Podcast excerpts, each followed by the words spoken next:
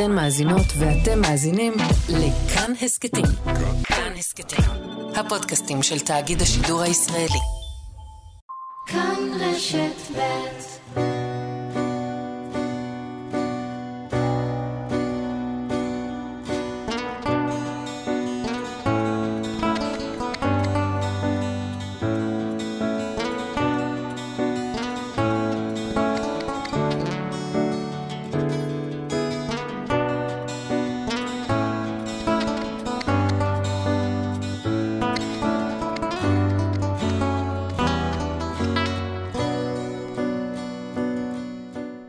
היי, אתם מאזינים להסכת שניים עם אשכול נבו. בפרק הזה נדבר עם נועם שוסטר אליאסי, שגדלה בנווה שלום, עבדה עם ילדים ברואנדה, ניהלה ארגון של האו"ם, חלתה פעמיים בקורונה והפכה הכל יחד למופע סטנדאפ ייחודי.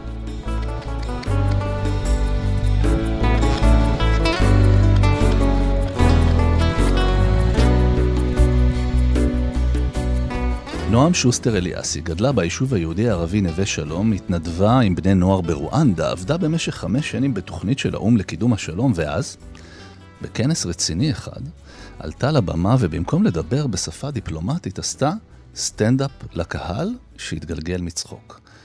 מאז היא מופיעה בשלוש שפות על במות בכל העולם, יש עליה דיבור בדובאי, ב-LA ובג'רוזלם, והיום היא כאן איתנו. שלום נועם. שלום, איזה כיף. אני בחברה טובה. תגידי, בנווה שלום, לגדול במקום כזה, היה בזה גם אלמנט קומי? כי אני יכול לדמיין את הפוטנציאל הקומי. נראה לי שאלה שהתשובה שלה היא כן. ככל שאני מתבגרת וחושבת יותר על איך זה לגדול ביישוב אה, יהודי-ערבי, אז אני חושבת שזה יותר ויותר מצחיק. פעם חשבתי שזה יותר ויותר עצוב. ההורים שלי עברו לשם בשנות ה-90, זה היה לגמרי אחרת. הכוונה שלהם הייתה רצינית מאוד, הם חשבו שהם הולכים לממש איזשהו חזון שהולך אה, להשתקף אה, בסביבה שהיא מעבר רק אה, ליישוב הזה, וקרה ההפך, זה מצחיק. אה, הדרך הכי הכי אפקטיבית כל השנים בעצם הוכיחה את עצמה, לפחות בחוויה שלי, זה באמת ההתמודדות של זה עם הומור, זה דבר שהצלחתי להגיע איתו להכי הרבה אנשים. ותגידי, את זוכרת סיטואציות ספציפיות מנווה שלום, שהיה בהם אלמנט אה, טרגי-קומי כזה? וואי, יש כל כך הרבה. אז יאללה, אחת. קודם כל, מה שסיפרת על אימא שלך מאוד מרגש, כי אני חושבת שהאימהות שלנו הן קורעות מצחוק. יש uh, בדיחה שאימא שלי סיפרה לי, אחת הבדיחות הכי מצחיקות, ותמיד כשאני מספרת את זה בהופעות, אז אני אומרת, כאילו, זו בדיחת שואה. עכשיו, אימא שלי בכלל, היא נולדה באיראן. אימא שלי הייתה עובדת מלא שנים ביד ושם. והייתה מדריכת uh, קבוצות. Uh, מזרחים לפעמים צריכים להוכיח שהם קצת יותר מבינים בשואה. אוקיי. אז היא לקחה את העבודה ממש ממש ברצינות, ואחרי מלא מלא שנים, שהיא כבר מומחית, אז הגיעה איזו קבוצה נורא חשובה, וגם המנהל התלווה לקבוצה וזה, ואז הם שאלו אותה, מה המסמך הכי מזעזע שנתקלת בו בכל השנים של העבודה שלך ביד ושם? אז היא מסתכלת על המנהל ואומרת לקבוצה, תלוש המשכורת שלי. אז גדלתי בבית שהכל היה תמיד הומור. ההורים שלי הם הפכים לגמרי, לגמרי, לגמרי. אבא שלי הוא השוסטר, המיסטר שוסטר, רומני מהקטמון, אם קורע מצחוק, יש לו את השלף שטונדה שלו, הוא כאילו, אני הכי הכי לא דומה לו, אנחנו נגטיב. האגדה מספרת שכשנולדתי בהדסה בירושלים, אז אבא שלי הבלונדיני הסתובב עם uh, תינוקת שחרחרה, חשבו שאני תינוקת חטופה, ואז גילו שהגינקולוג uh, של אימא שלי זה אחמד טיבי, כולם פתחו עיניים, מה קורה פה? התינוקת קצת יותר דומה לאחמד טיבי. אז בעצם החצי-חצי הזה וכל השילוב הזה של הזהויות קרה בבית, טיפלנו בזה בצחוקים עוד הרבה לפני ש... זה בית, זה בית של צחוקים? כן, אומרת, בית של צחוקים. צוחקים. צוחקים. צוחקים. את, לא, לא קומיקאית היחידה בבית, זאת לא. את לא היחידה שמרימה. לא, אימא שלי צוחקת על אבא שלי, אבא שלי שלי הוא מיעוט אשכנזי מאוד מאוד מדוכא בבית. הוא, יש לו נשים uh, מזרחיות חזקות בבית. וואי, סבתא שלי, סבתא שלי, הפרסייה, היא הייתה אין, כל דבר שהיא הייתה אומרת היה קורע אותנו מצחוק. והיא הייתה גם משלבת עם זה פרסית, אז שכחת גם להגיד שאני עובדת על הבדיחות שלי בפרסית. אני חושבת שיש משהו בבתים שלנו, של כולנו, בגלל כל הערבובים האלה שכולנו נמצאים בהם, בין השפות, בין התרבויות, בין כל המיקס הזה, אני חושבת שהרבה בתים הם בתים מאוד מאוד קומיים, שהקומיות שלנו, בגלל שגם יש לנו המון מנטליות של מהגרים והכל נורא נורא מורכב, יהודים מטפלים בטראומות שלהם אה, מאז ומתמיד. בהומור. בהומור. פתאום אמרת ככה איזה מילה עם, עם, עם המבטא הערבי הקל, ואני מבין שבעצם את יודעת ערבית, את למדת ערבית בנווה שלום, ואת גם מדברת ערבית וגם עושה סטנדאפ בערבית? זה ה-bread and butter שלי. ואני בעצם, אני אומרת בקול רם את, את החלום שלי, שזה תמיד היה החלום שלי. ואני עכשיו משתתפת בתוכנית אה, סאטירה בערבית שנקראת אל-שוסמו, במכאן, שזה כאן 11 בערבית בעצם, ואני הקומיקאית היהודיה היחידה בקאסט. זה דבר שהוא מטורף לי להגיד אותו בקול רם. כשיצאתי לדרך לפני חמש שנים, אחרי שפיטרו אותי מהאו"ם, היה לי את החזון הזה, כאילו הבנתי שאני צריכה ללכת למקום אחר. והאהבה הזאת היא לבמה ולהצליח לא לצמצם את עצמי ולהשתמש בכל השפות ולהשתמש בכל הזהויות וליצור שפה משותפת עם קהל שהוא מעורב. הקהל שלי הוא מאוד מאוד מעורב. אחרי מאי האחרון שהיה טרגי לכולנו, אני זוכרת שההופעה הראשונה שלי בעיר מעורבת הייתה בחיפה ביולי, ממש כמה שבועות אחרי מאי. טעון מאוד. מאוד. אני מניח שאת מגיעה לבמה וגם יש חשש. אבל לא חשש. קודם כל היה סולד אאוט. וזה היה בבית הגפן, שזה בעצמו מוסד בחיפה, כן. שהוא מושתת על הערכים האלה. אנשים הגיעו והרגשתי שהם באים עם מין אה, דלי כזה ריק, ורוצים חמצן ומים וצחוק, וזה היה פשוט חגיגה. ואיך את מפרקת את המתח, נגיד, בקהל כזה בבית הגפן, אחרי האירועים בחיפה, בלוד? כן. מה, מה את אומרת שמפרק אני, מתח מול קהל שיכול מה... להרגיש איזה עוינות כלפייך, נגיד? אני לא יודעת אם צריך לפרק את המתח הזה. זאת אומרת, ספציפית בהופעה הזאת זה היה נורא מצחיק, כי בקהל... היו פלסטינים והיו ישראלים, והיה אה, גרמני עם חמותו הפלסטינית, ובאיזשהו שלב התחלתי לספר בדיחות בערבית. עכשיו, מה אני אומרת בערבית? אני אומרת בערבית לערבים, תקשיבו, אני אתחיל לספר לכם קצת בדיחות בערבית, שהיהודים אה, מתחילים ככה להילחץ, ואז הם מתחילים להסתכל אחד על השני ואומרים, רגע, רגע, באנו למופע, עכשיו תדבר חצי שעה בערבית ואני לא אבין כלום, ואז הערבים צוחקים, ואז היהודים לא מבינים על מה הם צוחקים, ואז אני מתרגמת ליהודים, ואז הגרמני יושב ואני אומרת לו, did you understand anything? ואז אני מתרגמת לו באנגלית כמה הערבית, כאילו הערבית והעברית לא, לא מובנת, ולמה היהודים לא מדברים ערבית, וכאילו, הבלגן הזה, זאת החגיגה הכי הכי הכי גדולה, שגם יכולה להיות לי כיוצרת, וגם, כאילו, זה האקטיביזם שלי על הבמה. כאילו, יש מתח, ו- וצריך לפרק את המתח, אבל אני כל כך אוהבת את זה שבהופעות שלי, כאילו, זה מה שבאים לראות קצת, את המתח הזה. אתם יודעים ו- שבאים לקונפליקט. כן, בדיוק. וכשקראתי למופע שלי דו-קיום בתחת שלי, זה באמת היה מין כזה, די. אין לי כוח, כאילו, היו לי כל כך הרבה שנים באו"ם שהייתי צריכה לעשות סדר, והייתי צריכה להיות אנליטית, והייתי צריכה לעשות briefing לשגרירים, והייתי צריכה להבין ולהסביר את המפה הפוליטית, ועכשיו אני כזה, יאללה, עליהום, בלאגן, בלאגן, בלאגן. ו... ואת חושבת שזה יכול להשפיע? זאת אומרת, יש, את חושבת שאנשים שצוחקים ביחד ייטו פחות אה, להרביץ אחד לשני? יש איזה משהו בהומור שבאמת יכול לשנות את העולם? יש, כן, יש משהו שמרחיב את הדעת, יש משהו שגורם לאנשים לעצור ולהקשיב. אני זוכרת בפעם הראשונה שהחלטתי לעשות בדיחות ולא לעשות את הנאום הרציני, מה ששמתי לב זה הייתה הקשבה.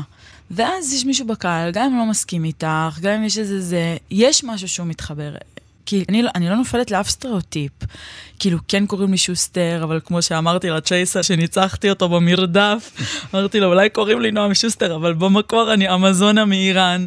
וגם ערבית וגם עברית, ובעצם השבירה הזאת על הבמה, זה בדיוק מה שגורם לאנשים להקשיב. עכשיו, אנחנו נמצאות בתקופה שאין חזון פוליטי.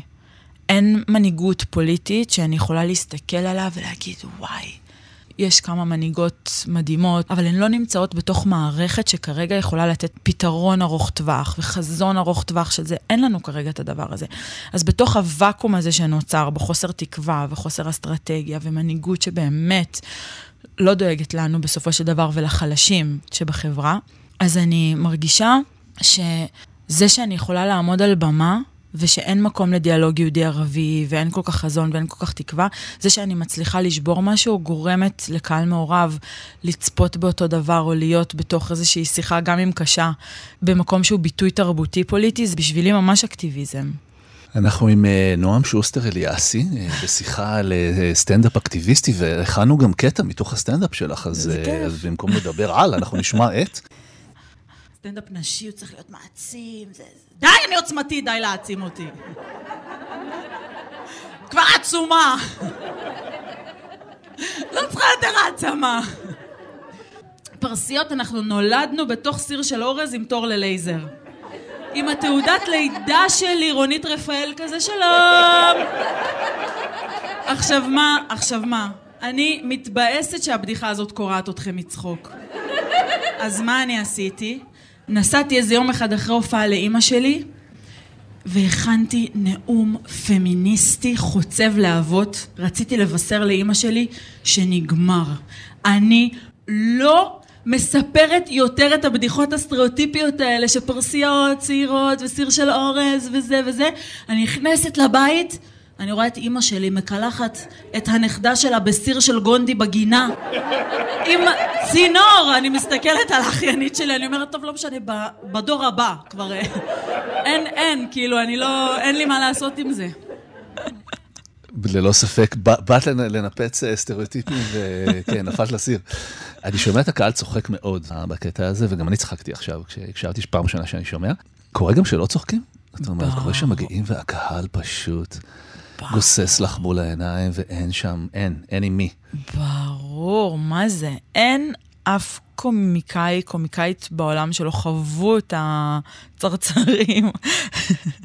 זה קורה לי, זה פוגש אותי צרצרים קוראים לזה? צרצרים, כן. מה זה- כאילו, מה זה אומר, צרצרים? צרצרים. ששומעים את הצרצרים מרוב השקט? בדיוק. אוקיי, זה ביטוי מעולה. זה פוגש אותי במקום שהוא מאוד מאוד קשה, האמת, אם נפתח את זה. זה קורה לי לפעמים מול קהל אה, מיינסטרימי, שלא כל כך אוהב לדבר על פוליטיקה, מה עכשיו פוליטיקה, ויהודים וערבים, תני לנו טינדר, תני לנו היכרויות, תני לנו אה, שמנה רזה, כאילו, פחות כאילו הקהל שלי, וזה מאוד מאוד קשה לי, כי אני כאילו בחרתי כזה לעשות סטנדאפ על דברים שהם אולי קצת פחות פופולריים מהמיינסטרים. כן. שזה מאוד מאוד ספציפי, ולהכניס את הערבית, וכשיש לי את הרגעים האלה של צרצרים, שאני אומרת כזה, וואי, אני לא, אני, אני לא יכולה להיות אדיר מיל, כאילו, אני לא, אין לי. אז מה עושים ש- כשיש צרצרים? זאת אומרת, פשוט אה, מ- מקבלים את זה, או עוברים לבדיחות על טינדר, או... את הולכת לפייסבוק וכותבת איזה אמיצה את, שגם בכישלונות את לא מוותרת, ויום אחרי זה את קמה והולכת לעוד במה, כי חייבים להיכשל בשביל להצליח. זה כאילו נורא קלישאתי אה, לעבור את זה, אבל אה, זה כמו באהבה, את מקבלת דחייה ממישהו שנורא נורא אהבת ורצית שהוא יאהב אותך. את לא לא תצאי יותר לדייטים, את לא לא תנסי שוב לאהוב ולהיות נ- נאהבת. תמשיכי בכל את זאת. תמשיכי, כן. אמרת בריאיון אחר שהאזנתי לו, שסטנדאפ לוקח אותך גם למקומות אפלים. נכון. מה, זה- לזה התכוונת? זאת אומרת, לרגעי הצרצרים, או בכלל לתהליך של החיפוש בפנים אחרי ההומור? זה תהליך של החיפוש, סטנדאפ זה לבד, וזה מה שנהדר ואפל בזה גם. יש לך את עצמך, את הגוף שלך, את בדיחות שסיפרת לעצמך בלילה בחושך וחשבת שאולי זה יצחיק מישהו, ואז את עם איזה דף חצי קרוע או נוט כזה בטלפון שלך, את עולה, וכל מה שאת צריכה זה את עצמך, עוד בן אדם אחד, שבשביל סטנדאפיסטים, ברגע שיש בן אדם אחד בקהל, אז יש לנו קהל, ואת עם מיקרופון עולה, מציגה את הטיוטות האלה לעולם. האם מישהו יצחק? את לא תדעי עד שלא תעלי לבמה. האם את תהני מזה ותרגישי מלאה? יש הופעות שכן ויש הופעות שלא.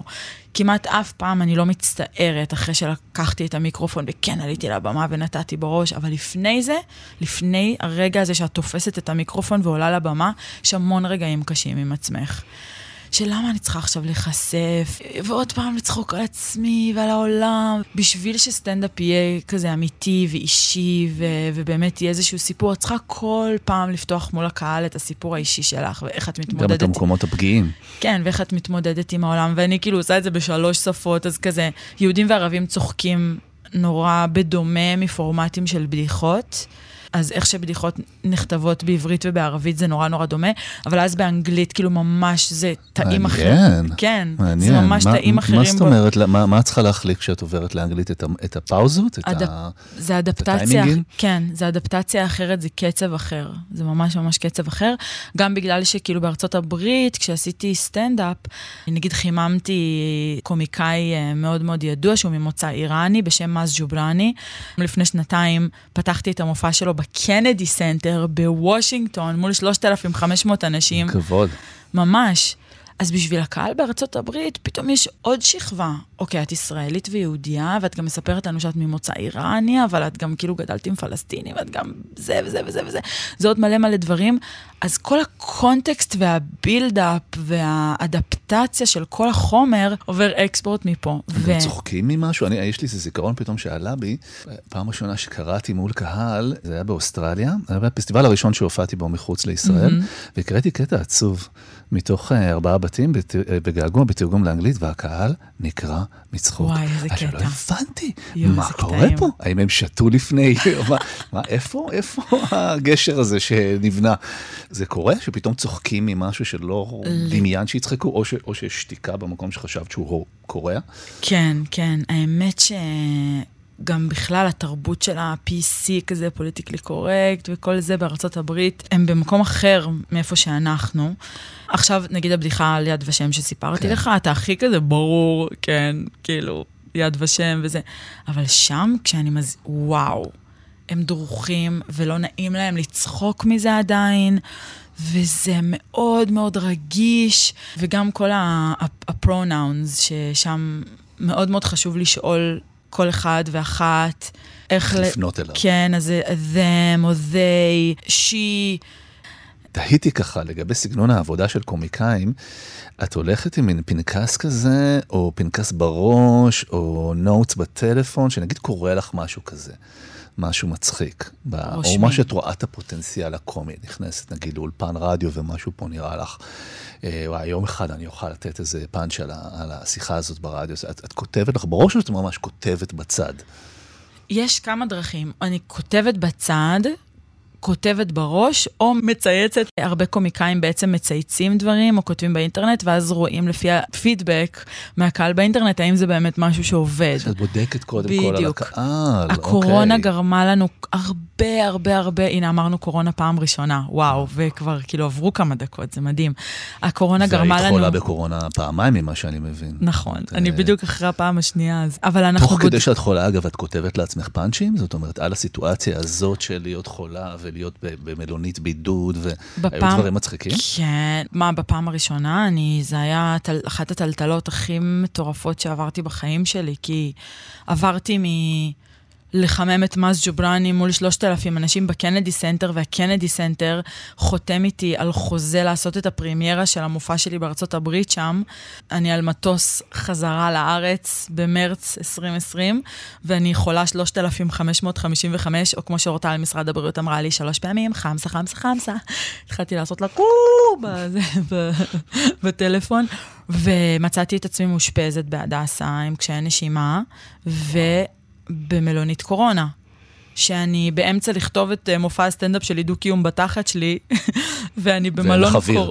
כן, ואין לי אוויר, ואני במלון קורונה, שיהודים וערבים חולים בקורונה פשוט במשך שבועיים קיבלתי את הזריקת אופטימיות הכי ענקית שקיבלתי בחיים שלי. באמת? אין סוף חומרים. תני לי דוגמה, ככה, סיטואציה אחת שלקחת מהמלונית קורונה. קודם כל, אני פשוט לא יכולתי לסבול את הקומביה הזה שם. אני גדלתי בנווה שלום, אני יודעת לחרחר מלחמה, אוקיי? פתאום היה לי שם במלון, כאילו, סליחה, אני צריכה לעשות קריירה מהסכסוך, מה אתם מסתדרים לי כולם במלון, מה זה צריך להיות? אז אני פשוט ביימתי מריבות, כדי קצת להרגיש בבית, קצת להרגיש אווירה, באמת. אה, וכל החוויות האחרות מהמלון, טוב, אני לא יכולה לספר עדיין, אבל אתה... זה הכל ייכנס למופע הקרוב. אני כן. רוצה אה, לעבור ברשותך לשאלון המהיר. כן. אה, אני אשאל אותך שאלות אה, ככה קצרות, תשובות קצרות. האם זה נכון שהצעת נישואים לנסיך סעודי ושזה הידרדר משם? אכן, קיבלתי עצה לא להתקרב לקונסוליות טורקיות, אם אתה יודע למה אני מתכוונת, שאני לא אמצא את עצמי כמו חצ'וקג'י. כן, בדיחה באמת, בדיחה לא משהו, שבאמת הידרדרה. איך הצעת נישואים? זאת אומרת, אה, ספ- ספרי למאזינים. זה היה ב-2019, לפני 256 בחירות אגו כזה. הייתה לי פינה סאטירית בערבית, בערוץ אה, דובר ערבית. זה באמת כאילו בדיחה שהתפלקה כזה, אמרתי שאני מקימה מפלגה בשם נעמה, שזה השם שלי בערבית, כי מפלגת נועם כבר תפוס. ושאני מחפשת אה, מנהיג שיקדם את המפלגה, ומוחמד בן סלמן MBS היה אז בכותרות, ואז והתחילו הצעת שמועות. לנישואים. כן, קרצתי למצלמה, ואני קמה למחרת בבוקר, פיגוע ויראלי. עכשיו לאחרונה עברתי פיגוע ויראלי עוד יותר קשוח עם ה... בוא נגיד שבדיחות על המפרץ ועל הסעודיה או האמירויות וכל הזה, זה באמת נושאים מאוד מאוד רגישים. זה באמת מתכון להתפוצצויות ויראליות אה, גדולות. אבל זה גם מביא לך קהל, זאת אומרת, נכון. יש את הולכת וצוברת קהל בדובאי, זה כמו שאמרנו, יש עלייך דיבור. טוב, מה הבית השני שלך? איפה את מרגישה בבית חוץ מאשר בבית? ירושלים. מה מקומם אותך? קמצנות. מה העצה הכי טובה לחיים שקיבלת מאימא שלך?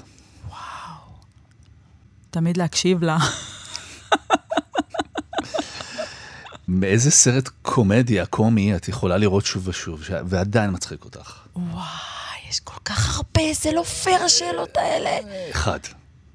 ג'ים קרי מצחיק אותי, וויל פארל מצחיק אותי. גם אותי ג'ים קרי מצחיק. זה לא סרט, זה סדרה, כן, והיא באפל TV. כן. אה, The Shrink Next Door, עם וויל פארל, אני ממש ממש ממליצה לראות את זה. צופה וצוחקת. צופה וצוחקת ובוכה. מה שמוביל אותי לשאלה הבאה, מתי הפעם האחרונה בכית? ולמה? יואו, זה אישי, אני אגיד.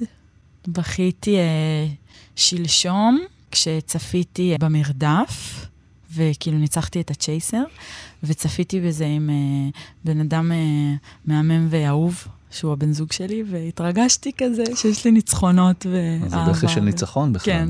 אה, ברכות על, ה, על הזכייה. מה את חושבת על המונח דו-קיום? בתחת שלי. ערב קריוקי ואין לך ברירה אלא לשיר, מה תשירי? אין לי ברירה, אין אני הראשונה שרצה אל המיקרופון. חוטפת אותו, זה ושרה שיר מה? שהוא עכשיו אה, ממש ממש אה, ויראלי, של סלין דיון. They were nights of endless pleasure, it was more than on your lawn, you know. Baby, baby, baby, when you touch me like this, and when you hold me like... אני יודעת שקיווית שאני אשיר לך שירי, אתה בערבית. מרואיין, מרואיינת הראשונה שעונה על השאלה הזאת בשירה, זה רגע היסטורי בתוכנית, כל הכבוד. But it's all coming back to... אי אפשר לעצור אותה. ויש לי גם שיר ויראלי בערבית, שאולי אני אוכל לשיר אותו בקריוקי, מי יודע. שאלה רלוונטית מאוד לאור זה שזכית בצ'ייסר, ניצחת את הצ'ייסר, אם זכית בסכום כסף גדול, בוא נגיד אפילו יותר גדול מאשר זכית בצ'ייסר, מה היית עושה? איך זה היה משנה את החיים שלך? נגיד שזכית עכשיו בעשרה מיליון שקלים. וואי, וואי, וואי, וואי. אני חושבת שהייתי משקיעה באומנויות לנשים צעירות שהגשימו את החלומות שלהן, וגם מנסה למצוא דרכים אה, שבהן אנחנו לומדות ולומדים ערבית, לא למטרות אה, צבאיות רק, אלא שזה באמת, באמת, באמת יחזור להיות חלק ממרחב שהוא גם יהודי, כי יהודים תמיד דיברו ערבית. נראה לי ש... זה מעניין, ש- פתאום הרצנת, עלתה לי תמונה בראש.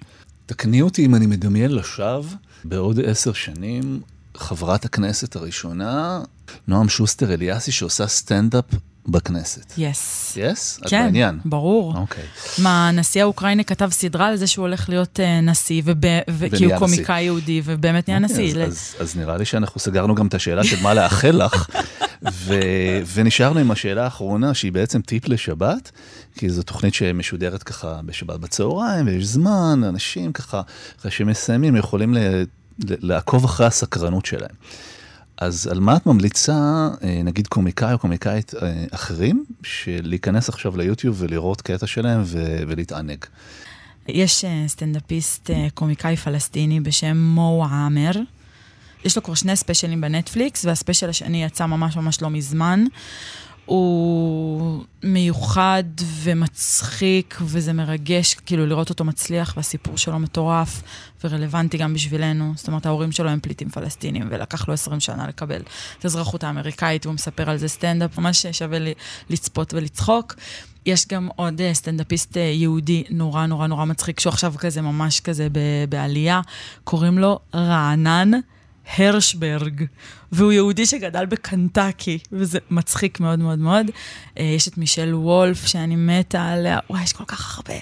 אבל אני חושב שזה יפה ככה שהתחלנו בילדות שלך בנווה שלום, וסיימנו בהמלצה של קומיקאית אה, יהודייה על קומיקאי mm-hmm. פלסטיני. אה, את ככה עשית לנו התחלה, אמצע וסוף. תודה רבה. תודה, ממש נהניתי.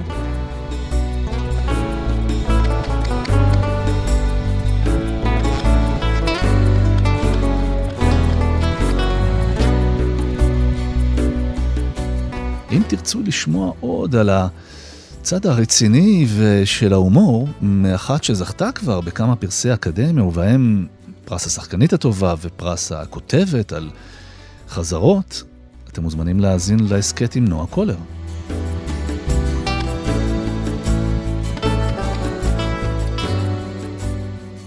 האזנתם לפרק של שניים עם אשכול נבו, העורכת איילת דוידי, עיצוב קול ומיקס קרן בר, אות מוזיקלי, דני רובס. אם היה לכם מעניין, נשמח אם תשתפו את הפרק. אם יש לכם הערות על מה שאמרנו, אתם מוזמנים ומוזמנות לכתוב בקבוצת הפודקאסטים שלנו כאן, הסכתים. תוכלו לכתוב לנו גם בעמוד הפייסבוק שלנו, כאן ב'. את כל הפרקים שלנו והסכתים נוספים בבית כאן תוכלו למצוא באפליקציית הפודקאסטים האהובה עליכם, באתר שלנו וגם בספוטיפיי. אני אשכול נבו, נשתמע.